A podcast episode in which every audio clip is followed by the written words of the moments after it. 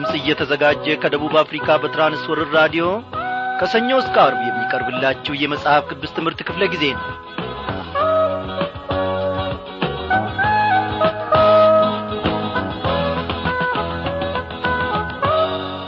ሰላም ጤና ይስጥልኝ። በጌታ የተወደዳችሁ ክብሯን አድማጮቻችን እንደምናመሻችሁ ያለፈውን ጊዜ እግዚአብሔር አምላካችን በሰላም ጠብቆን ዛሬም ደግሞ በቸርነቱና በበጎነቱ የጠበቀን ጌታ ነገንም እንደሚታደገን ተስፋ እናደርጋለን። እግዚአብሔር አምላክ ታማኝ ነው። እግዚአብሔር አምላክ ቃሉን የሚጠብቅ አምላክ ነው። በዘመናት ሁሉ ውስጥ የማያረጅ በዘመናት ሁሉ ውስጥ እነሆ እርሱነቱን የማይለውጥ በዘመናት ሁሉ ውስጥ አምላክነቱን ጠብቆ ዙፋኑንም ጠብቆ ለዘላለም የቆየ እርሱ ብቻ ነው። ስሙ ይክበር ይመስገን በዛሬው ምሽት ክፍለ ጊዜ ጥናታችን ተከታታዩን የዕብራውያንን መልእክት ጥናታችንን እንቀጥላለን ማለት ነው። እንግዲህ እንዳለፉት ጊዜያት ሁሉ ጌታ መንፈስ ቅዱስ ደግሞ ድንቅ ነገሮችን ያስተምረናል ያሳየናል ወደ መረዳቱም ያመጣናል። አምላካችን ታላቅ ነው። እኛ በርሱ እንታመናለን። አዎ።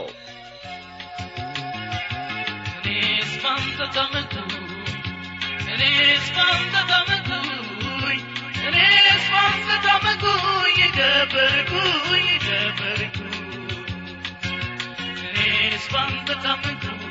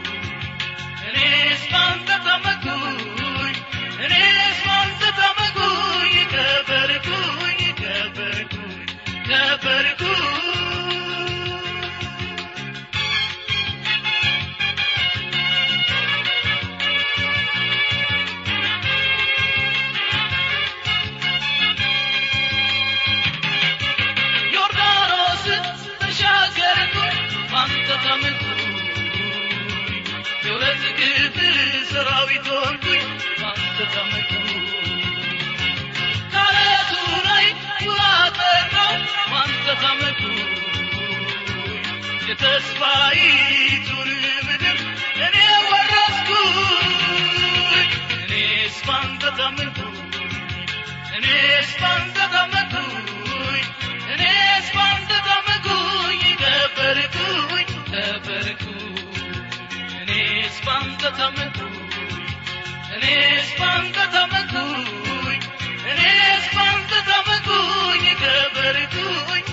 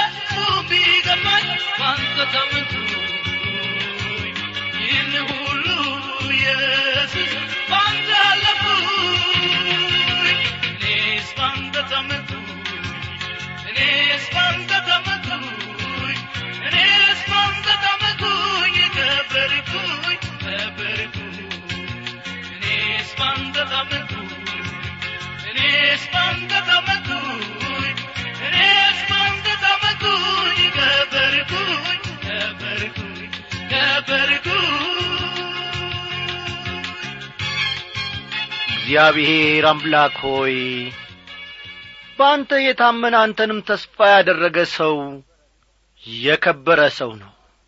ጌታ ሆይ እኛ ደግሞ በአንተ ታምነናል። ስለዚህም ደግሞ ከዚህ እምነትን ሳንነቃነቅ ከዚህም እምነት ሳንወሰድ እስከ መጨረሻው ድረስ እግዚአብሔር አምላካችን እግሮቻችን በቤት አጽንተ እንድታቆም በዚህ ጊዜ ደግሞ እንለምንሃለን። አቤቱ አምላኬ ሆይ አንተ ቤቱን የባረክለት አንተ ሕይወቱን የባረክለት አንተ ሥራውን የባረክለት። እነሆ ሰው እንደምን የተባረከ ነው! እንደምን የታደለ ነው! ንጉሥ ሆይ አንተን ተስፋ አድርገን በመውጣታችን በመግባታችን ታድለናል።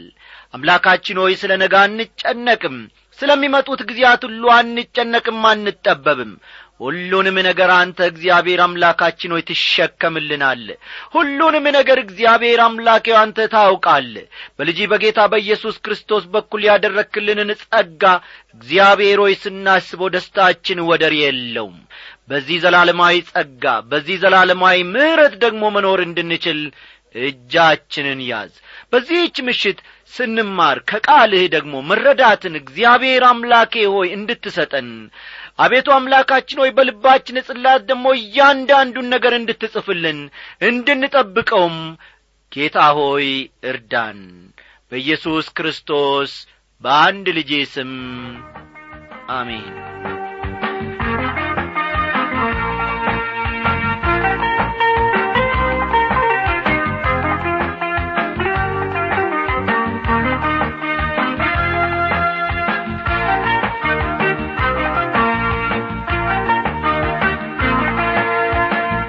አድማጮቼ ከዕብራውያን መልእክት እግዚአብሔር አምላካችን በየምሽቱ ድንቅ ነገሮችን እያስተማረን ነው።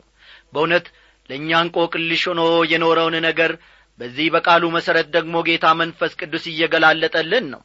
ባለፈው ምሽት ክፍለ ጊዜ ጥናታችን የበለጠ ቃል ኪዳን የተሻለ የተስፋ ቃል ላይ በተመሠረተ በሰማያዊ መቅደስ እያገለገለ መሆኑን በስፋት ስንመለከት ነበረ ዛሬም ደግሞ የዚያኑ ቀጣይ ክፍል ይዘንላችሁ ቀርበናልና እንደ ተለመደ ሁሉ መጽሐፍ ቅዱሶቻችሁን ገለጥ ገለጥ አድርጋችሁ ዕብራውያን መልእክት ምዕራፍ ስምንት ቁጥር ስድስትን አውጡ።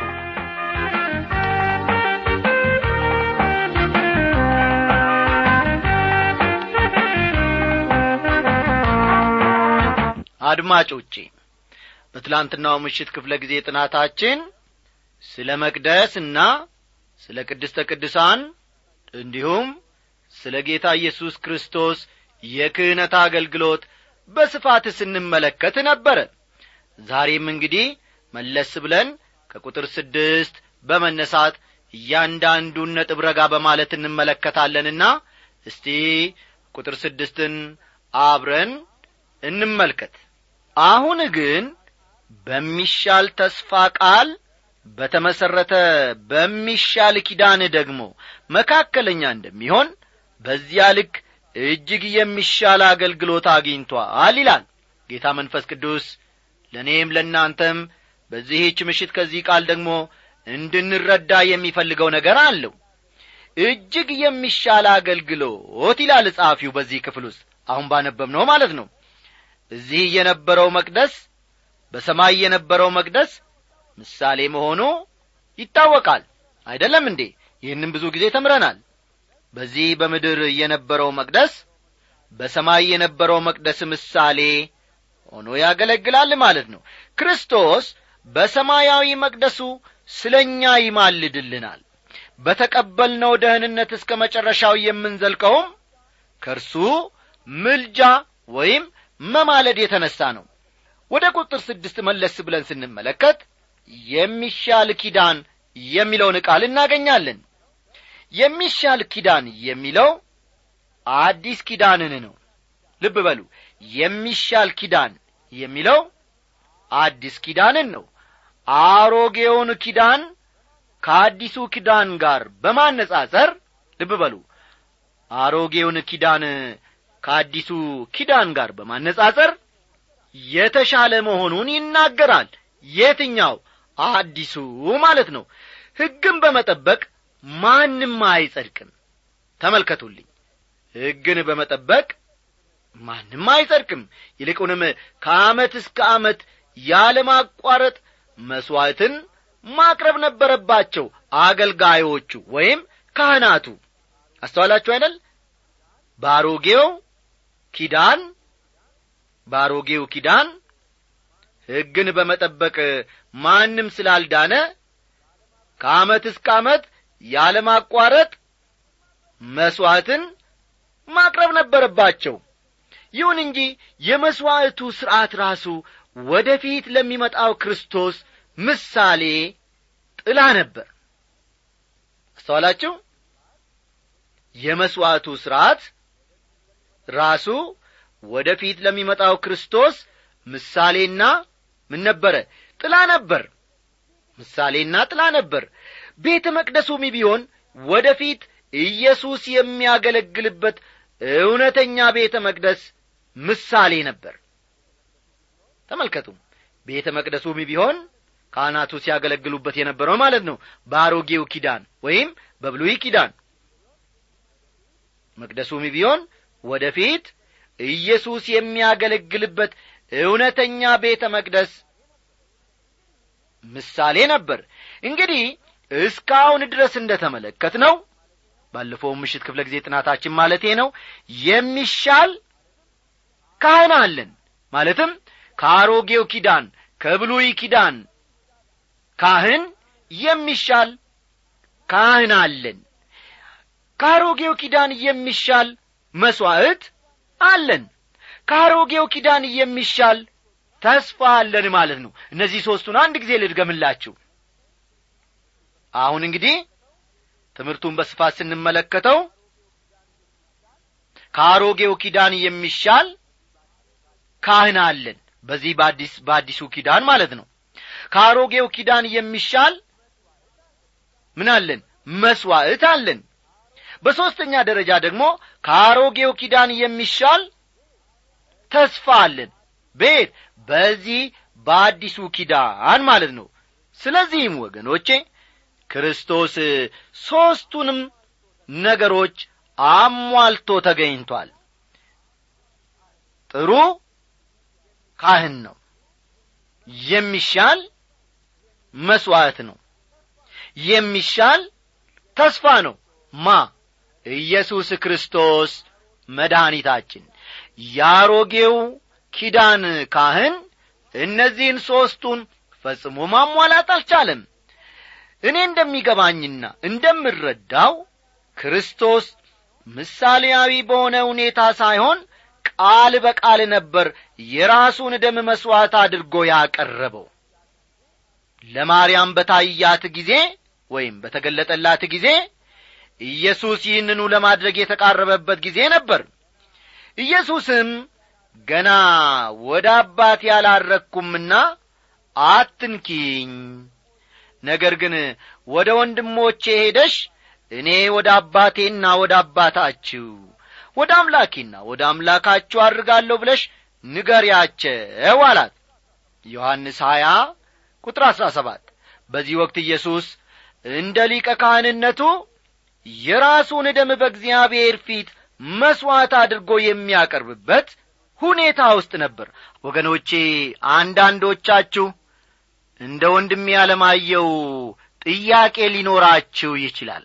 ወንድሜ ያለማየው እዚህ የፊት ለፊቴ ቁጭ ብሎ ኢየሱስ ክርስቶስ ከሞት ከተነሣ በኋላ ለማርያም ሲገለጥላት አትንኪኝ ያላት ለምንድን ነው የሚልን ጥያቄ አቀረበልኝ።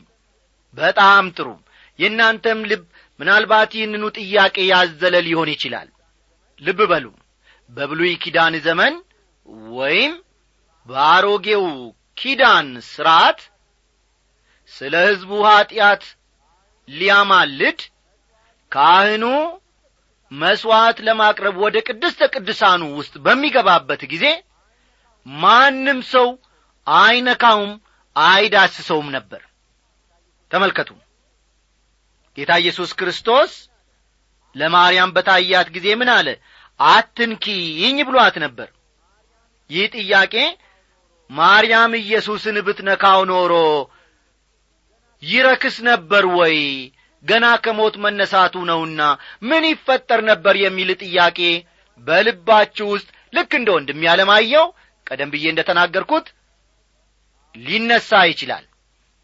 አሁን እንግዲህ እንደ ተመለከት ነው ካህኑ ስለ ሕዝቡ ኀጢአት መሥዋዕትን ወደ እግዚአብሔር ለማቅረብ ወደ ቅድስተ ቅድሳኑ ውስጥ በሚገባበት ጊዜ ማንም አይነካውም ማንም አይዳስሰውም ነበር። እንደዚሁም ሁሉ ደግሞ ኢየሱስ ክርስቶስ ከሞት ከተነሣ በኋላ እርሱ ራሱ ከሞት ለመነሳቱ ለደቀ መዛሙርቱ በተገለጠበት ጊዜና ኑና ንኩኝ እዩኝ ብሎ ለነ ቶማስ በተናገረ ጊዜ ማንም አልነካውም ማንም አልዳሰሰውም። ይህንንም ዞር ብላችሁ አስቡ። ቶማስ ተጠራጣሪ ነበር። ታስታውሳላችሁ አይደል? ስለዚህ ከሞት መነሳቱን ቶማስ ሲጠራጠር እጅህን ወደ ጎኔ ውስጥ አስገባና የተወጋውን ቁስሌን ተመልከት። እጄንም ዳሰው ብሎ ባለው ጊዜ ቶማስ ነካው እንዴ? አልነካውም ነበር ወይም ደግሞ አልዳሰሰውም ነበር። እዚህ ላይ እንግዲህ ረጋ ብላችሁ ተከተሉኝ። ጌታ ኢየሱስ ክርስቶስ ወደ አባቱ ባረገበት ጊዜና ሄዶ በቀኙ በተቀመጠበት ጊዜ ራሱን መሥዋዕት አድርጎ ስለ እኔና ስለ እናንተ ካቀረበ በኋላ ሄዶ በአባቱ ቀኝ በተቀመጠበት ጊዜ ምንን አግኝቷል ማለት ነው? ተቀባይነትን አግኝቷል ማለት ነው። ምኑ? መሥዋዕት ሆኖ ራሱን ማቅረቡ። ስለዚህ ለማርያም ምን አላት? ገና ወደ አባቴ አላረግኩምና አትንኪኝ። ነገር ግን ወደ ወንድሞቼ ሄደሽ እኔ ወደ አባቴና ወደ አባታችሁ ወደ አምላኬና ወደ አምላካችሁ አርጋለሁ ብለሽ ንገሪያቸው አላት። እንግዲህ ኢየሱስ ክርስቶስ ከሞት ከተነሣ በኋላ ወደ አባቱ አርጎ ሄዶ በቀኙ በተቀመጠበት ጊዜ መሥዋዕት ሆኖ ለእኛ መቅረቡ በአባቱ ዘንድ ተቀባይነትን አስገኝቶለታል ማለት ነው። በአሮጌው ኪዳን ካህኑ ወደ ቅድስተ ቅዱሳን ውስጥ ገብቶ ስለ ሕዝቡ ኀጢአት መሥዋዕትን እንደሚያቀርብ ሁሉ ኢየሱስም በአባቱ መቅደስ ገብቶ በቀኙ በተቀመጠ ጊዜ ስለ እኔና ስለ እናንተ ራሱን መሥዋዕት አድርጎ ማቅረቡ ተቀባይነትን አስገኝቶለታል። የብሉይ ኪዳኑ ካህን መሥዋዕት በሚያቀርብበት ጊዜ ሰዎች እንደማይዳስሱትና ሰዎች እንደማይነኩት ሁሉ የአዲሱ ኪዳን ካህናችን ኢየሱስ ክርስቶስ ከሞት ከተነሳና ከተለወጠ በኋላ ማንም ይነካው ዘንድ አልደፈረም አላስፈለገምም። ስለዚህም ጌታ ኢየሱስ ክርስቶስ ለማርያም ምን አላት? አትንኪኝ አላት። ወገኖቼ እኔና እናንተ እኮ እዚህ ላይ መረዳት ያለብን እኔና እናንተ አሁን ስናምን ስንድን በጌታ ኢየሱስ ክርስቶስ አምነን ማለት ነው። ይህ ስጋችን በስባሽ ሆኖ በዚህ ስፍራ ይቀራል። ይህ የሚበሰብሰው ስጋችን የማይበሰብሰውን ሊለብስ ዘንድ አለው።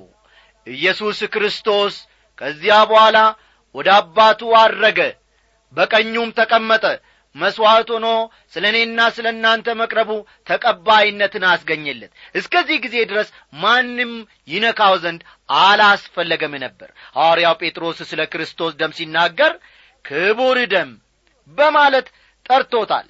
እንግዲህ ወገኖቼ ነገሮቹን ጠቅለል ለማድረግ የሚበሰብሰውና የሚሞተው የማርያም ሥጋ የማይሞተውን የማይበሰብሰውን ከአሁን በኋላ ደግሞ ወደ መቃብር የማይወርደውን የክርስቶስን ሥጋ መንካት አያስፈልግም ማለት ነው። በቃ በሚሻል ተስፋ ቃል የተመሠረተ ይላል። በብሉይ ኪዳን ዘመን እግዚአብሔር ለሕዝቡ የሙሴን ሕግ ሰጥቶአቸው ነበር። ሕጉን በመተላለፍ ኀጢአት ካደረጉ ስርየት ለማግኘት መሥዋዕት ማቅረብ ነበረባቸው። እግዚአብሔር ለሙሴ ሕግን ወይም ደግሞ የመቅደስ አምልኮ ሥርዓትን ለሕዝቡ ከመስጠቱ በፊት እንደ አብርሃም ሁሉ ወደ እርሱ የሚመጡት በእምነት ነበር። የዚህ የዕብራውያን መልእክት ጻፊ በተሻለ ተስፋ ላይ የተመሠረተ የተሻለ ኪዳን እንዳለን ይናገራል። በቁጥር ስድስት ውስጥ የተጠቀሱትን እነዚህን ሁለት አረጎች ልብ ብላችሁ ያዙ። በተሻለ ተስፋ እንዲሁም የተሻለ ኪዳን የሚሉትን ምንም እንኳ እኔና እናንተ በዚህ ውስጥ ድርሻ ቢኖረንም እግዚአብሔር ከእስራኤል ጋር የነበረ ግንኙነቱን አቋርጧል ማለትም አይደለም። እግዚአብሔር ከእስራኤል ጋር ያለውን ግንኙነት አላቋረጥም በሺህ ዓመቱ ግዛት ዘመን የተሻለ ተስፋውን ይፈጽምላቸዋል። መጽሐፍ ቅዱስን ያነበበ ሁሉ እስራኤላውያን ወደ አገራቸው እንደሚመለሱ እግዚአብሔር የሰጠውን ተስፋ በቀላሉ መመልከት ወይም መረዳት ይችላል። ለምሳሌ ያክል ኤርምያስ ሰላሳ አንድ ቁጥር ስምንትን ጻፍ ጻፍ አድርጉ። ኤርምያስ ሰላሳ አንድ ቁጥር ስምንትን ኤርምያስ ሰላሳ ቁጥር አስራ ስምንትን ኤርምያስ ሰላሳ ቁጥር አስራ ስምንትን እንዲሁም ደግሞ ኤርምያስ ሰላሳ አንድ ከቁጥር ሰላሳ አንድ እስከ ሰላሳ ሦስት ያሉትን እንዲሁም ቁጥር ሰላሳ አራትን በማከል መመልከት ይቻላል። ቁጥር ሰባት ፊተኛው ኪዳን ነቀፋ ባይኖረው ለሁለተኛው ስፍራ ባልተፈለገም ነበር ይላል። የፊተኛው ኪዳን ብቁ ሆኖ ባለመገኘቱ የሁለተኛው ኪዳን መምጣት አስፈላጊ ሆኖ ተገኝቷል። አዲሱ ኪዳን ማለት ነው። ምናልባትም አንዳንዶቻቸው ይህን ማድረግ ያስፈለገው ፊተኛው ኪዳን የማይጠቅም ሆኖ በመገኘቱ ነው ወይ ትሉኝ ይሆናል በፍጹም ወገኖቼ በፍጹም እንደዚያ ማለት አይደለም። እስቲ የሚከተለውን ቃል እንመልከት። ቁጥር ስምንትን ተመልከቱ። እነርሱን እየነቀፈ ይላቸዋልና እነሆ ከእስራኤል ቤትና ከይሁዳ ቤት ጋር አዲስ ኪዳን የምገባበት ወራት ይመጣል ይላል ጌታ። እነርሱን እየነቀፈ ይላል እንጂ ሕጉ ነቀፋ ነበረበት አለማለቱን እንድታስተውሉ እፈልጋለሁ። ብዙ ክርስቲያኖች በአሁኑ ጊዜ ይህንን እያሳሳቱ ለሌሎች ሲመሰክሩ እሰማቸዋለሁ። ብሉይ ኪዳን አይጠቅምም ማለት አይደለም። በብሉይ ኪዳን የነበረው ሕግ ችግር አለበት ማለትም አይደለም።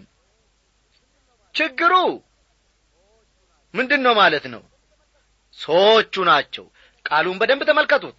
እነርሱን እየነቀፈ እነርሱን እየነቀፈ ይላል እንጂ ሕጉ ነቀፋ አለበት ወይም ነበረበት አይልም ቃሉ። በዚህ በቁጥር ስምንት ላይ ችግሩ ያለው ሕጉ ላይ ሳይሆን እኔና እናንተ ላይ ነው። እነሆ ከእስራኤል ቤትና ከይሁዳ ቤት ጋር አዲስ ኪዳን የምገባበት ወራት ይመጣል ጌታ ይላል። ስለዚህ ጉዳይ ከትንቢተ ኤርምያስ እንዳነበብን ሁሉ ከዚህ ቀደም ከተቀሩት ነቢያት መጻሕፍትም መመልከት ይቻላል። ቁጥር ዘጠኝን ተመልከቱ። ከግብፅ አገር አወጣቸው ዘንድ እጃቸውን በያዝኩበት ቀን ከአባቶቻቸው ጋር እንደ ገባሁት ኪዳን አይደለም። እነርሱ በኪዳኔ አልጸኑምና እኔም ቸላልኳቸው ይላል ጌታ። ፊተኛው ኪዳን ያፈረሰ ልብ በሉ ፊተኛውን ኪዳን ያፈረሰ ሕዝቡ ነበር። የሚጠብቃቸውን የሚያደርጉበትን ኀይል ሕጉ ሊሰጣቸው አልቻለም። ቁጥር አስር ከዚያ ወራት በኋላ ከእስራኤል ቤት ጋር የምገባው ቃል ኪዳን ይህ ነውና ይላል ጌታ ሕጌም በልቦናቸው አኖራለሁ በልባቸውም እጽፈዋለሁ እኔም አምላክ ሆናችኋለሁ እነርሱም ሕዝብ ይሆኑልኛል ይላል። አዲሱ ኪዳን እንደ አሮጌው ኪዳን በድንጋይ ጽላት ላይ የሚጻፍ ሳይሆን የሚጻፈው በልባቸው ነው። ከዚህም የተነሣ ለሕጉ መታዘዝ አስቸጋሪ አይሆንባቸውም። አለፍ በሉና ቁጥር አሥራ አንድና አሥራ ሁለትን ተመልከቱ። እያንዳንዱም ጎረቤቱን እያንዳንዱም ወንድሙን ጌታን ወቅ ብሎ አያስተምርም። ከታናሹ ጀምሮ እስከ ታላቁ ድረስ ሁሉ ያውቁኛልና አመፃቸውንም ራቸዋለሁና ኀጢአታቸውንም ደግሜ አላስብም ይላል። እግዚአብሔር ኀጢአታቸውን ሙሉ በሙሉ ይቅር ይላል። ከእንግዲህ ወዲህ ኀጢአታቸውን አያስብም። የዛሬው የመጨረሻው ክፍላችን ቁጥር አሥራ ሦስት ነው። እስቲ እንመልከተው። አዲስ በማለቱ ፊተኛውን አስረጅቷል። አሮጌውና ውራጅ የሆነውስ ሊጠፋ ቀርቧል ይላል። እኔና እናንተ ወገኖቼ ከሙሴ ሕግ በታች አይደለንም። ፊተኛው ኪዳን ስላረጀ አዲስ ኪዳን ተሰጥቶናል።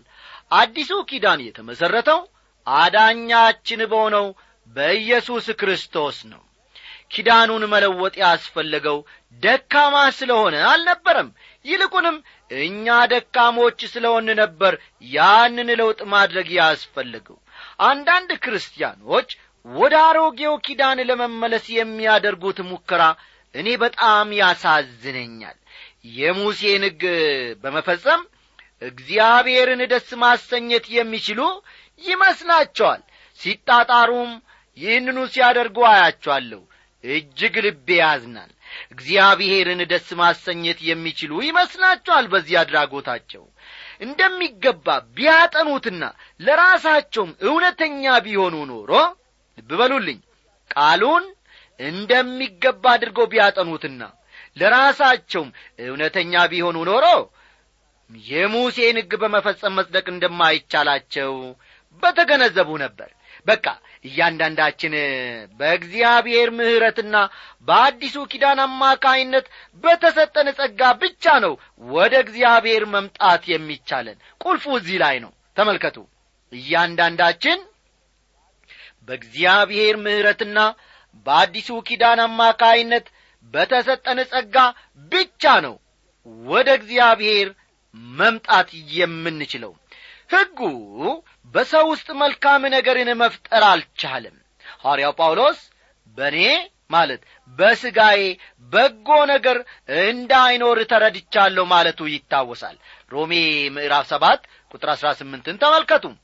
ሰው ሲባል ሰው ሲባል በባሕሪው ምንድን ነው ኀጢአተኛ ነው። እንዲህ ሲባል ግን ወሮ በሎችንንና ከሥርዓት ውጭ የሚኖሩ ሰዎች ብቻ ሳይሆኑ ጻድቃን ነን ሃይማኖተኞች ነን የሚሉ ሰዎችም ጭምር ማለት ነው ይሁን እንጂ ለመንፈስ ቅዱስ የማይቻለው ነገር የለም። ደካማና ኀጢአተኛ በሆነ እኛነታችን ውስጥ የተቀደሰ ሕይወትን መፍጠር ይቻለዋል። ሕጉ ማድረግ ያልተቻለውን ተመልከቱ። ሕጉ ማድረግ ያልተቻለው ለመንፈስ ቅዱስ ግን ተችሎታል። ሃሌሉያ! ስለሆነም እኔና እናንተ ደህንነትን ማግኘትና የክርስትና ሕይወትን መኖር ያለብን በዚህ መሪ መሠረት ነው ማለት ነው። እግዚአብሔር ስለዚህ ድንቅ ቃሉ ለዘላለም ይክበር ይመስገን። አንተ እኮ ያው አንተው ነህ ሸለቆም ቢሆን ነህ ከፍታም ቢሆን ያው አንተው ነህ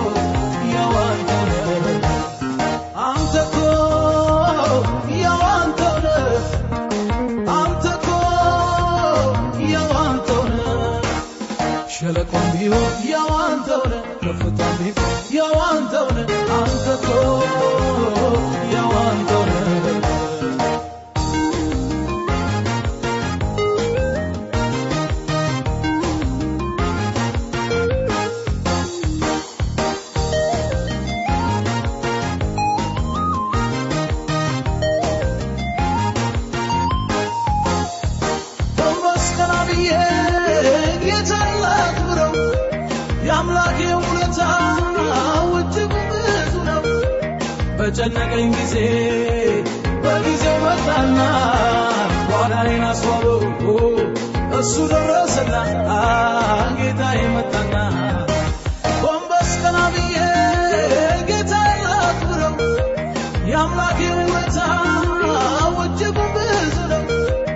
በጨነቀኝ ጊዜ በጊዜው መጣና ጓዳዬን አስዋበው። እሱ ደረሰና ጌታዬ መጣና አምላኬ ክብር ከሆነልኝማ ከሆነልኝማ ልሰዋ ምስጋና ኢየሱስ ክብር ከሆነልኝማ ከሆነልኝማ ልሰዋ ምስጋና። እሱ እኮ ሲመጣ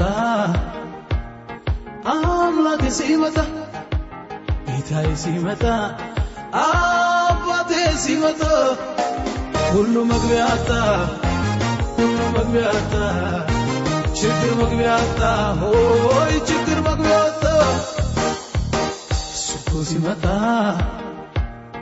አምላኬ ሲመጣ ጌታዬ ሲመጣ አባቴ ሲመጣ ሁሉ መግቢያ አጣ ሁሉ መግቢያ አጣ ችግር መግቢያ አጣ ሆይ ችግር መግቢያ አጣ አንተ እኮ ያው አንተው ነህ አንተ እኮ ያው አንተው ነህ ሸለቆ ቢሆን ያው አንተው ነህ ከፍታም ቢሆን ያው አንተው ነህ አንተ እኮ